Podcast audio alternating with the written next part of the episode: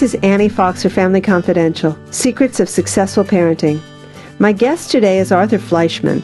Arthur is a devoted dad, an autism advocate, and the co author of Carly's Voice Breaking Through Autism. This remarkable book is one of the first to explore firsthand the challenges of living with autism. It brings readers inside of one's secret world and into the thoughts and feelings of an inspiring young woman, Arthur's daughter, Carly, who has found her voice and her mission. At the age of two, Carly Fleischmann was diagnosed with severe autism and an oral motor condition that prevented her from speaking. Doctors predicted that she would never intellectually develop beyond the abilities of a small child. Although she made some progress after years of intensive behavioral and communication therapy, Carly remained largely unreachable. Then, at the age of 10, she had a breakthrough. While working with her devoted therapists, Howie and Barb, Carly reached over to their laptop and typed in help, teeth, hurt, much to everyone's astonishment. This was the beginning of Carly's journey towards self realization. This never published conversation you're about to hear between myself and Arthur Fleischmann was recorded in April 2012. My first interview question was When did Carly begin typing? Carly started typing at the age of 10, so that would have been seven years ago, 2005. Uh huh. She had her first breakthrough in March. It was spring break 2005 when we were away, and she uh, she typed the words "help teeth hurt" when she was working with her um, therapist. Absolutely incredible! I'm sure when you you were away, um, what was your response when you got the news? Well, we were on the phone with them. They called us up on cell, and we were in um, the Grand Canyon. So the connection was not fantastic, and the cell phone. Did I hear that right? exactly. I think that was the first thing. I think we said what about six or eight times, and uh, we kept getting cut off, which was even worse. so we'd drive a little further, and then we'd call again. And I guess our first reaction was.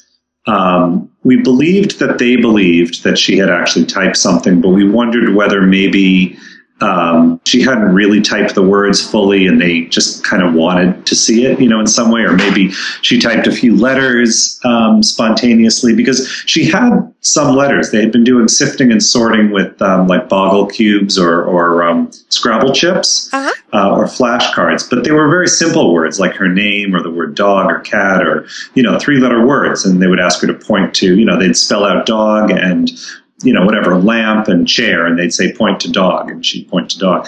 So, you know, we knew she had some sort of receptive language, but she had never spontaneously typed, and she had never even studied the words that she ultimately typed, help, teeth, and hurt. Um, so, you know, it, it didn't make a lot of sense to us. I'll put it that way. It just, it, it didn't seem logical that this kid would, you know, lean over and start typing on a keyboard. Yeah. Um, so we didn't really believe um, we didn't think they were lying. We just thought that maybe something was up that you know someone didn't fully understand. Okay, so then you get home from your vacation, and then what? So the first few weeks back, she didn't write again. She didn't. Uh, she wouldn't write for us, and in, at that time, we didn't have a laptop um, or a flip or anything like that. I don't even know if flips were around then.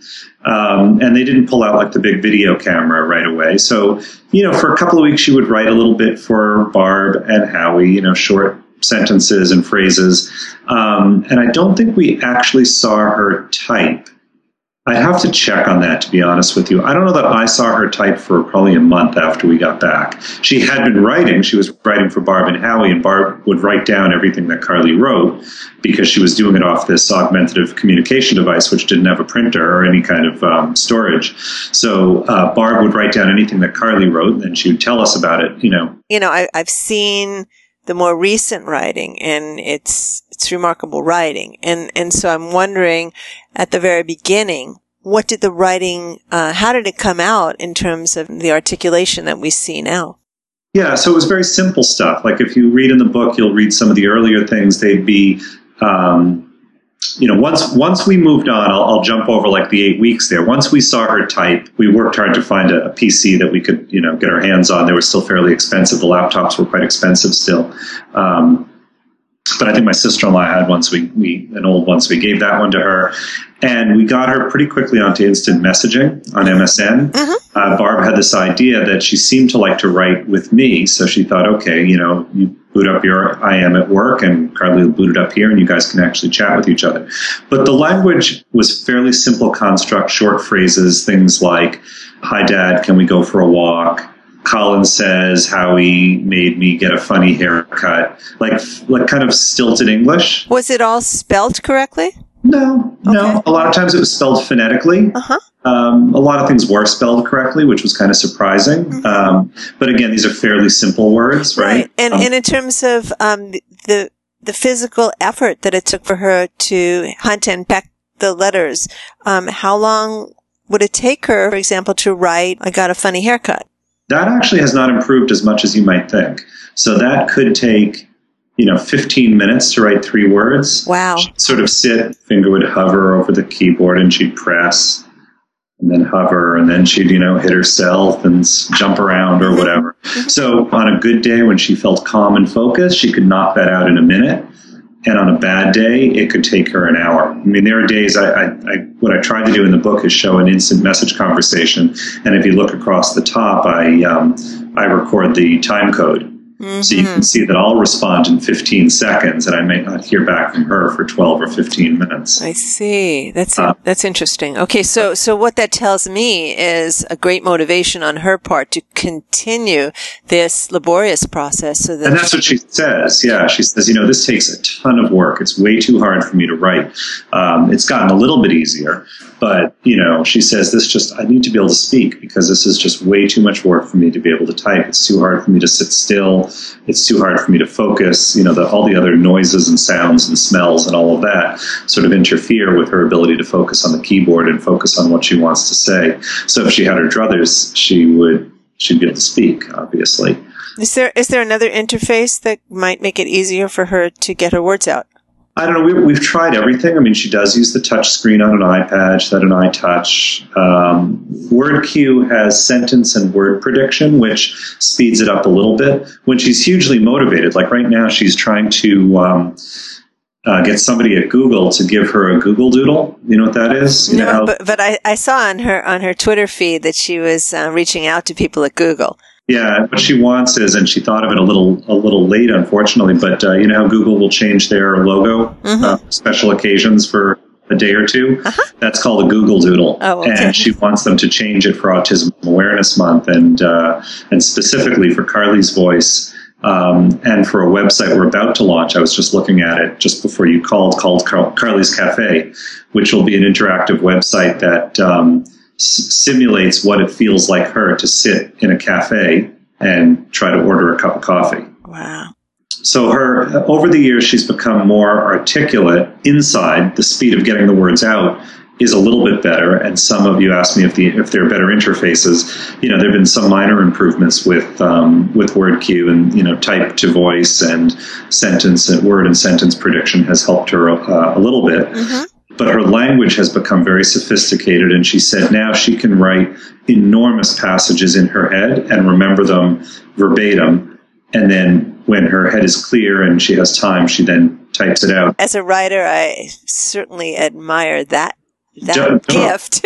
admire and i'm jealous of it. Uh, really, that that is well. Amazing that she could just you know compose it, shelve it, wait until till uh, it's the area is clear and quiet, and just take the time to sit down and. that's how she did her chapter. Like she was very late getting her chapter written. Um, i was already in editing and i was coming to the end of my editing and i said look if you can't do it it's no disgrace but i need to know because i need to rejig the ending of the book because it, it's written for your chapter and she hadn't shared anything with us. I had no idea what she was planning to write. I'd given her some thought starters all of which she ignored uh, no surprise because she is a teenager. And once she got it out, uh, of course, I loved what she wrote. I had a couple of suggestions in terms of maybe talking about what you know her future plans were, or what have you. And she said, "No, it's it. It's done." I'm like, well, how about editing? No, it's done. It's done. So we cleaned up some of the typos. Um, I don't even think we fixed the syntax. So some of the sentences are a little boggy, but um, um, that's how she writes. She writes it all in her head, and she she says she has pretty much the rest of her um, this other book that she was working on, Elephant Princess. She said she pretty much has it done in her head as well. Does she, does she read other people's writing in terms of memoir or that kind of writing that she does? Well, we've always read a lot. I mean, the books we used to read a lot more than we do now. She just doesn't have as much time, and her um, routines are a little different, but bedtime always started with with a book. Uh, and she used to like um, Harry Potter. Although interestingly, she never read Harry Potter, uh, but she liked that genre. Uh, there was uh, Angie Sage's Flyte, and I can't remember that was like a trilogy or a it was a trilogy. So those types of you know modern meets old English, you know spy drama kind of you know type stuff. Um, we still read a lot, and she reads a lot for school now. Mm-hmm. Um, she doesn't read because she doesn't really have the motor skills to hold the book and flip the pages. Right. Um, so, you know, we've thought about or used on occasion audiobooks, or she likes it when I read to her. So, you know, I'll still try to read to her a bit. Um, interestingly, when she reads, she just looks at she just looks at the printed page and photographs it. She sort of scans it. You mean mentally photographs it? Yeah, yeah. She just you just have to hold it for her, and she'll tap your shoulder, and you flip the page, flip the page, flip the page. And then if you asked her about what she read, her retention is it's about ninety odd percent. It's really, really it's amazing. Stunning. Yeah, yeah. Uh, Howard claims she can count cards. I, I um, seen it. I've seen her do it, although it, I wasn't quite sure if what I was seeing was was accurate. Where you know he'll flip the cards and he'll say the eighth card was what. She'll type eight of hearts um, with pretty good accuracy. I mean, more than 50, more than statistical guessing, more yeah. than fifty percent. Amazing. Accurate. You know, when I first um, read her writing, I immediately thought of Anne Frank. We've read Anne Frank. That one we did on audiobook, actually. I, am very, um, you know, as I say, as a writer myself, I'm, I'm very tuned into to cadence and to word structure. And there's something similar to me in the voices that that's what struck me about it. There's something. And how old was Anne Frank when she was what 14 when she wrote it? Uh, she, she was in hiding between the ages of uh, 14 and 16. So, you know, they're teenagers. Yeah, they were teenagers. Uh, yeah. And it, it's not so much the voice of a young person as it is the purity and, and, and just raw honesty of it. There's no bullshit about it. There's, right. there's, there's no equivocation. It's all, this is me and this is what's going on with me right now. And here it is, right, for you to all see. Well, I think in both cases, there is a an inability to waste, right? So in Anne yeah. Frank's time, she had no time to waste. She had no materials to waste. Um, she just had to kind of get it out there. And in Carly's case, typing is so laborious that she has figured out a way to write with very clean efficiency. Mm-hmm. And that doesn't mean she's always succinct. I mean, she does sometimes write verbosely, but every sentence is meaningful and tightly packed. Yes. Uh, which really impresses me. She's at a very young age, she learned how to uh, manipulate emotionally. Um, and even joke about it. Like she'll do something and then she'll say, "See, it's called guilt. I'm good at it." You know, um, and you'll see some of her letters. Uh, um, you know, being Jewish, she likes to play that up. That uh-huh. you know, that's something that, that she comes by naturally. Yeah, uh, I, I, I detected that a little bit. I'm Jewish too, and so yeah. it's like, okay, I, I, I get that. It, it's subtle and there, there is a, a fun side of, you know, I'm poking you.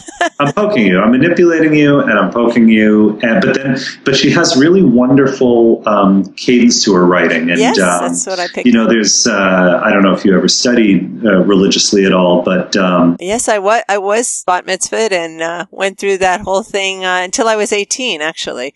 And so do you remember, I don't know if you recall, because I used to go to a, an Orthodox synagogue, uh, there's a structure to, to Jewish prayer, and I can't remember what the acronym acronym is. You know, you open with um, praise, right, and uh-huh. then you, uh, I think then you um, ask your favor, you ask your question, and then you rationalize it. Then you thank, and then you praise again, or something like that. But there's a structure, and it's not different from the way people used to talk to the monarchy. You know. Uh-huh to the king, thank you very much. You're such a generous, kind king, and you're so wonderful.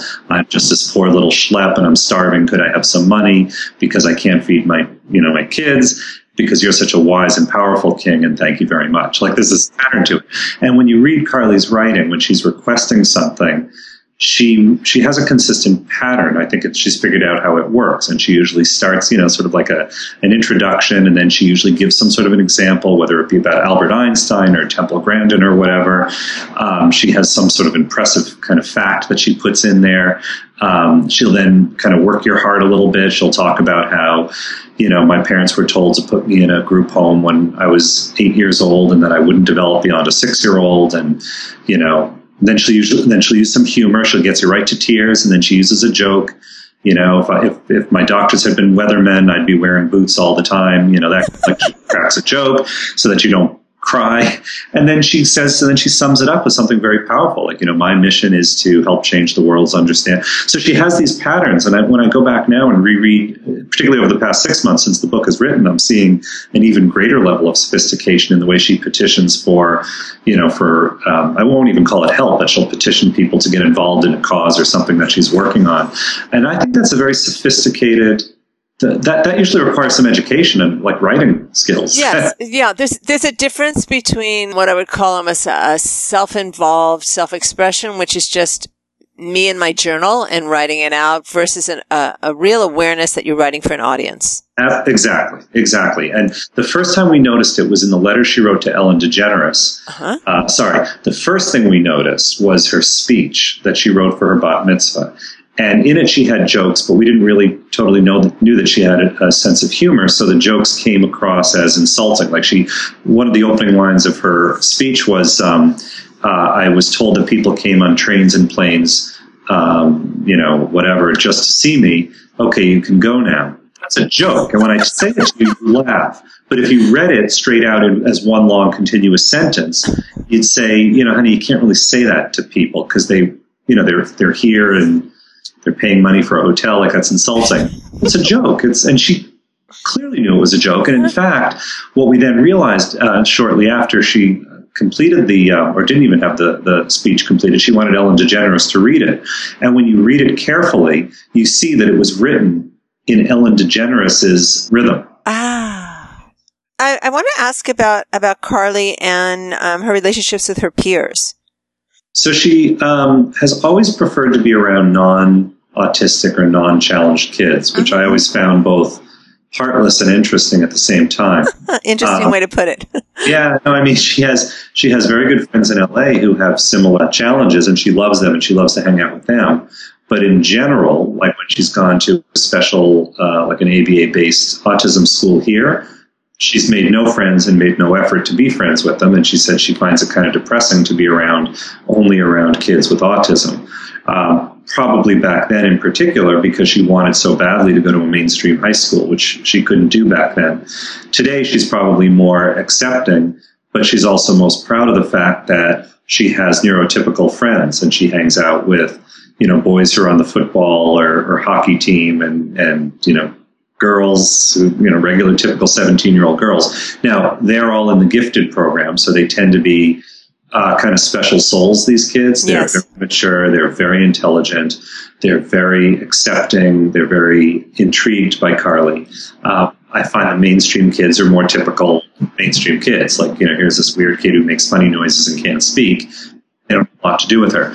But, um, but now she does, uh, you know, school activities with them. She loves to work in groups and she hates to let her, her peers down. So she always wants her work to be excellent um, the kids are incredibly supportive of her. Like it's it blows me away how we've never had any kind of you know bullying. What's like, what would the equivalent of racism be here? You know, uh, well, it's just it's, it's pure harassment because of differences. That's really what it's about. It doesn't really matter what the thing is that makes a child be perceived as different, but that's pretty much what it is. Well, well, you've brought up a really interesting point. Now I want to kind of segue into um, Carly's experience and yours as a parent of a kid with special needs in this way, um, in terms of how typical is it? Now, everything I've I've seen of of of Carly on video and, and hearing you speak about her, she's a very very special young woman and and she's she's clearly gifted in many many ways. Um, does she still have autism? Yes. So I'm wondering that when, when you go to speak, um, when people got in touch with you as a result of this first news story, um, other parents um, looking desperately for hope. How do you talk with them about what may be a very different situation for them in in terms of what you've experienced? Yeah, um, I think the most helpful piece of information uh, I got was from a doctor not that long ago, maybe last year, and he said you really have to think of the autism population much like the neurotypical population. I mean, it's a bell curve, and you're going to have some kids. So first is the spectrum, right? We know that there's a spectrum disorder, but then even within the spectrum, so you might have severely autistic kids. There's a bell curve around those severely autistic kids. Some of them are brighter, and some of them are less bright. Some of them more sense of humor, and some have less sense of humor. There's no reason to believe that some of those other parts of the brain that are not affected by autism aren't just the same as you know the neurotypical population. Good point. So, right? right? So that helps me a little bit because what I can say is Carly had her breakthrough because we were relentless with therapy from age two to present. She still gets therapy uh, every day. Um, occupational therapy, speech language communication therapy, and ABA therapy. Uh, medication has played a big part in helping her get through the rougher years. Um, so we were relentless there. we have been relentless with technology. So she's been surrounded by technology since age, well, before age 10. I mean, she was using an augmentative communication device. It wasn't beautiful technology, but it was technology.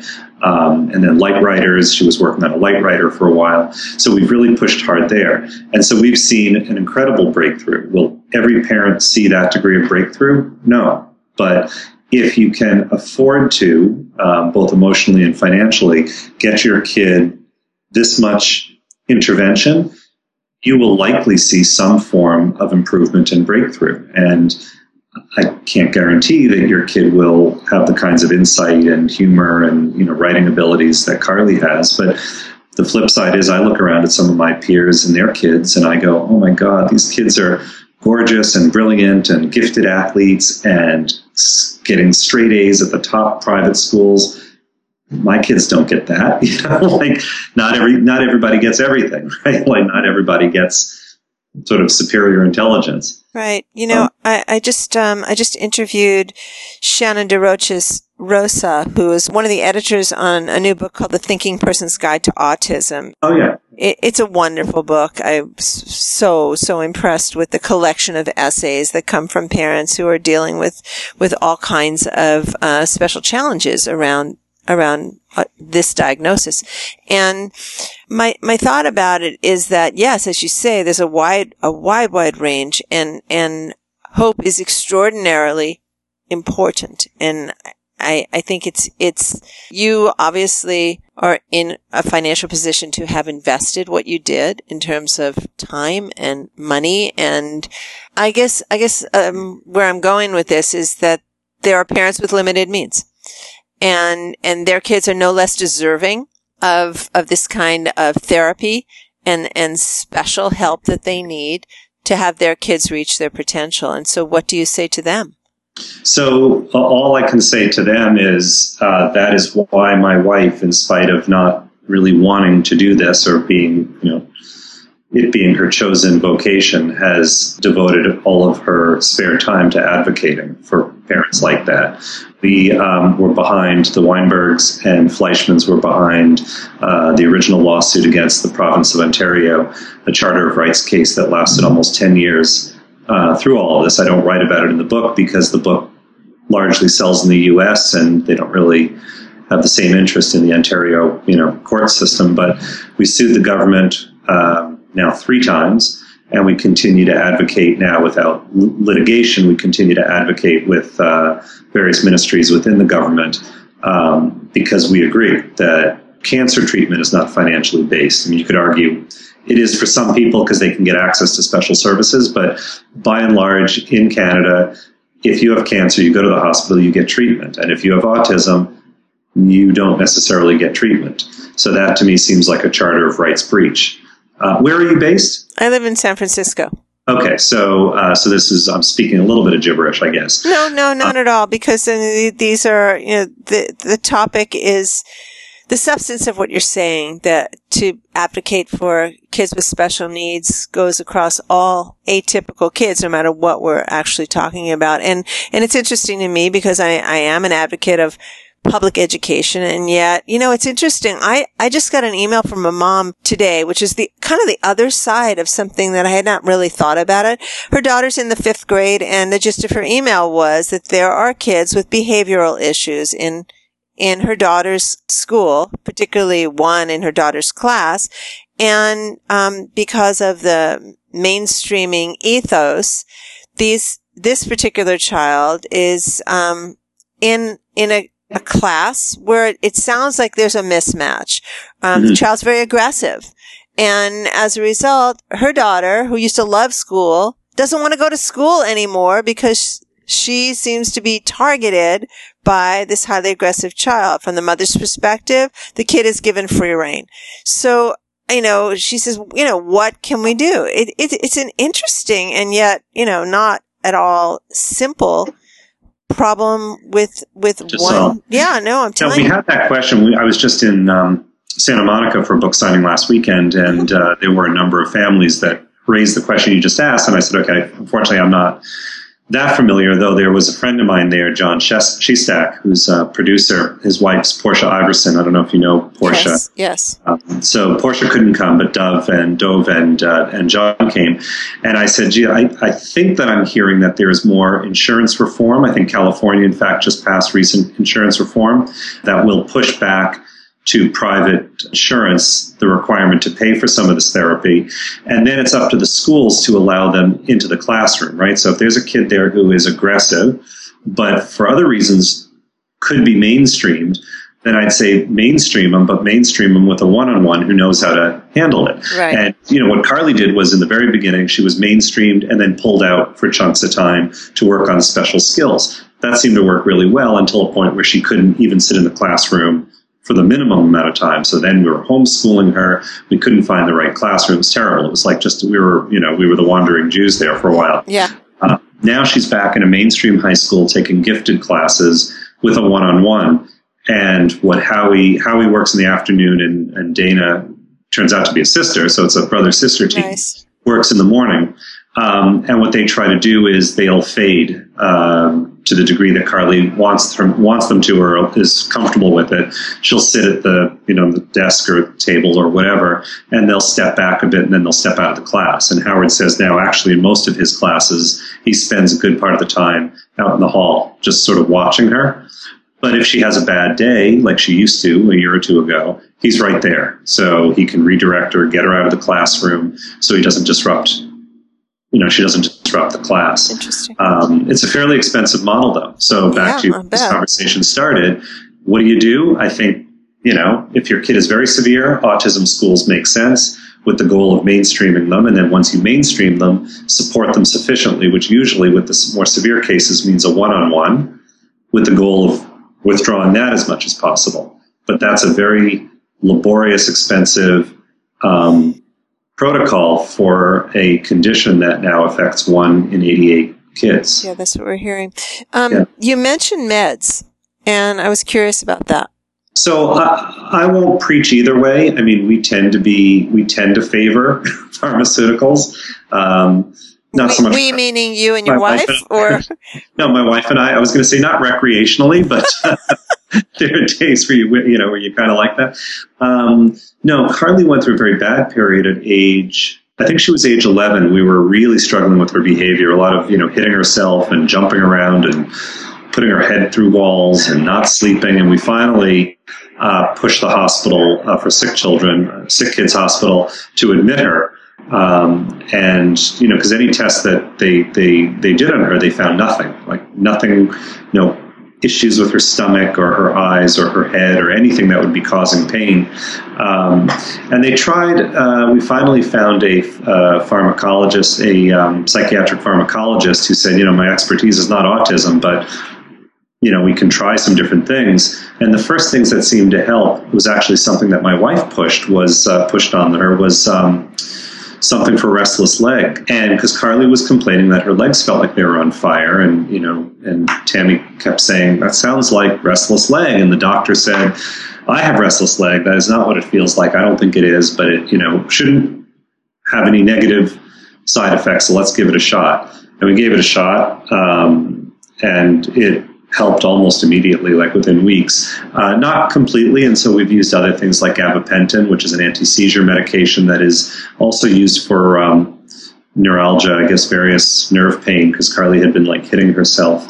Um, and she said, it, you know, it might work on a couple of pathways that that could be beneficial.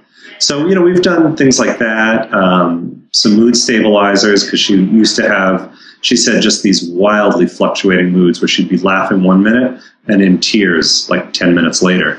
And she said it was driving her crazy. Like she just could not control the, the seesaw of her moods. Um, more recently, over the past six months, she wants to be off all medication and her um, her doctor supports her her wish and doesn't think it's it's not dangerous as long as it's handled properly. So she's very very slowly withdrawing from all medication. Um, and you know, by the end of this year, I imagine she'll be off everything, and then they can take a look see at what's available and what they're trying to target. Really, her bigger issues to target right now are her OCD. Mm-hmm. Um, and so I, I, think what everyone wants is to try a clean slate and see what Carly is like completely free of any medication. Um, you know, clean out the system and then re- re- reinvestigate. It's a really interesting story that you tell there. You know, I, I was struck by the difference, just the physicality of her movements in, in the uh, ABC piece. From, yeah. yeah, and it's, and then the lead into the later pieces, you know, these days Carly's much calmer and I go, wow, look yeah. at her there. She's, you know, very different. And, and, yeah, she's not, but, but they shot it a little bit that way. I mean, if you saw her over a protracted period, you'll still see the, yes, you know. some of that, but it, it seemed, it seemed to indicate that part of that calmness was coming from this newfound ability to express herself so that others could understand. And not so much, huh? I don't think so. I mean, okay. that's that's the way ABC wanted to sling it. I think that two things. Yes, in part, and she has said that she she's as she'll say, you try going around for two days and not talking, and let people talk about you in front of you, say things that are incorrect, and you can't go, no, no, no, no, no, that that's not how it happened. Like you you can't speak, and yes, you will be incredibly frustrated. So I do think some of the outbursts, but we could sort of see the difference, and we would say to her during certain outbursts, you know that's not autism, that's misbehavior. And we can tell the difference. Um, and so you need to learn how to control the misbehavior part of it and find other ways, you know, other outlets, not the least of which is to communicate, um, either write or use the uh, Proloquo2Go. Then there are times where she says her body just feels like it's being possessed by demons and she has no control over it. And that's more the OCD, right? That's where she feels like she has to do something like, you know, go through a door a certain way or you know something else and if she can't she said it feels like she's being stabbed from the inside out so that is something that there really is no cure for i mean there's cbt cognitive behavioral therapy which um, we do sort of a modified version of it now. We'd like to try to do a full blown version of it uh, as soon as we can, and certain medications. But medications have not proven to be terribly effective on um, on severe OCD. Um, tell me, Arthur, has has Carly had um, much opportunity either through her blog, um, her Facebook page, or in face to face events to talk with other kids um, who are autistic and maybe have more more verbal skills than she does, but you know, just to make that connection so that they have more verbal skills, but she's got she's got the linguistic stuff going for her. So I wonder um, how what kind of connection she's made within that community.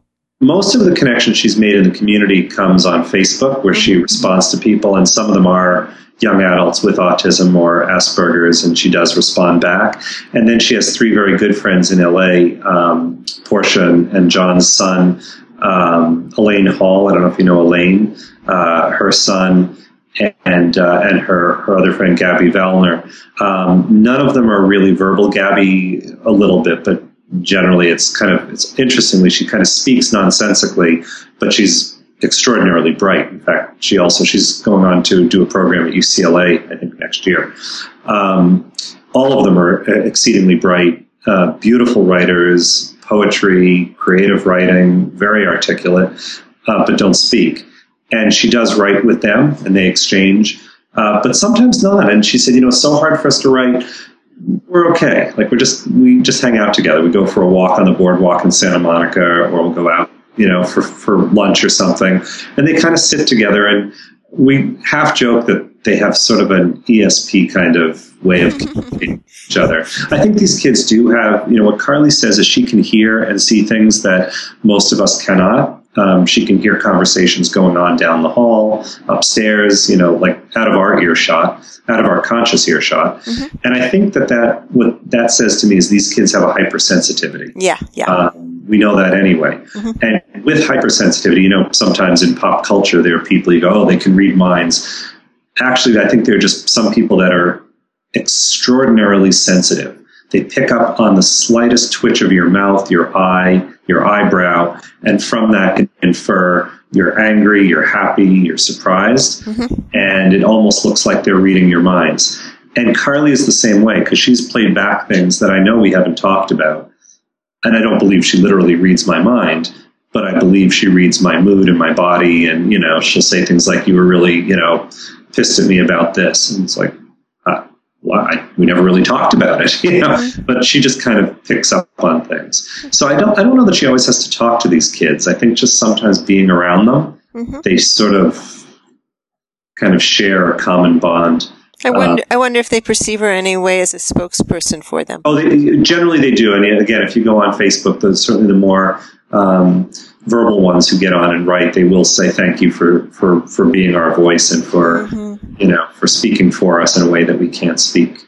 Yeah, she's loving the book launch thing. I mean, she finds it overwhelming, but she also she she has been waiting for this kind of celebrity attention so yeah. that she has people listening to her message. And if you read her message, it's very consistent and it's always it's never about her. She'll always say, "I'm not that special." What's you know and then she goes on to say, you know, what's important is that you start looking at kids with uh, nonverbal autism as intelligent people with lots to say. Yeah. Um, she wrote a wonderful line for her speech. She said, um, how did she put it? I botched it. She said something to the effect of, "It's it's you know criminal that you give up on us because we haven't given up on ourselves." Wow.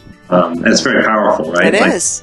Um, and that's kind of her message. Like, she says, you got to come to the horse's mouth. You don't try to say, when you want to find out if the horse is sick, you don't ask a duck.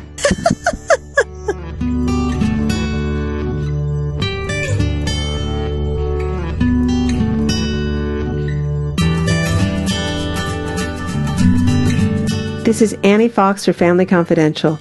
To learn more about Carly's story, visit carlysvoice.com. To learn more about my work with teens and parents, visit anniefox.com. And tune in next week for a new podcast. Until then, happy parenting.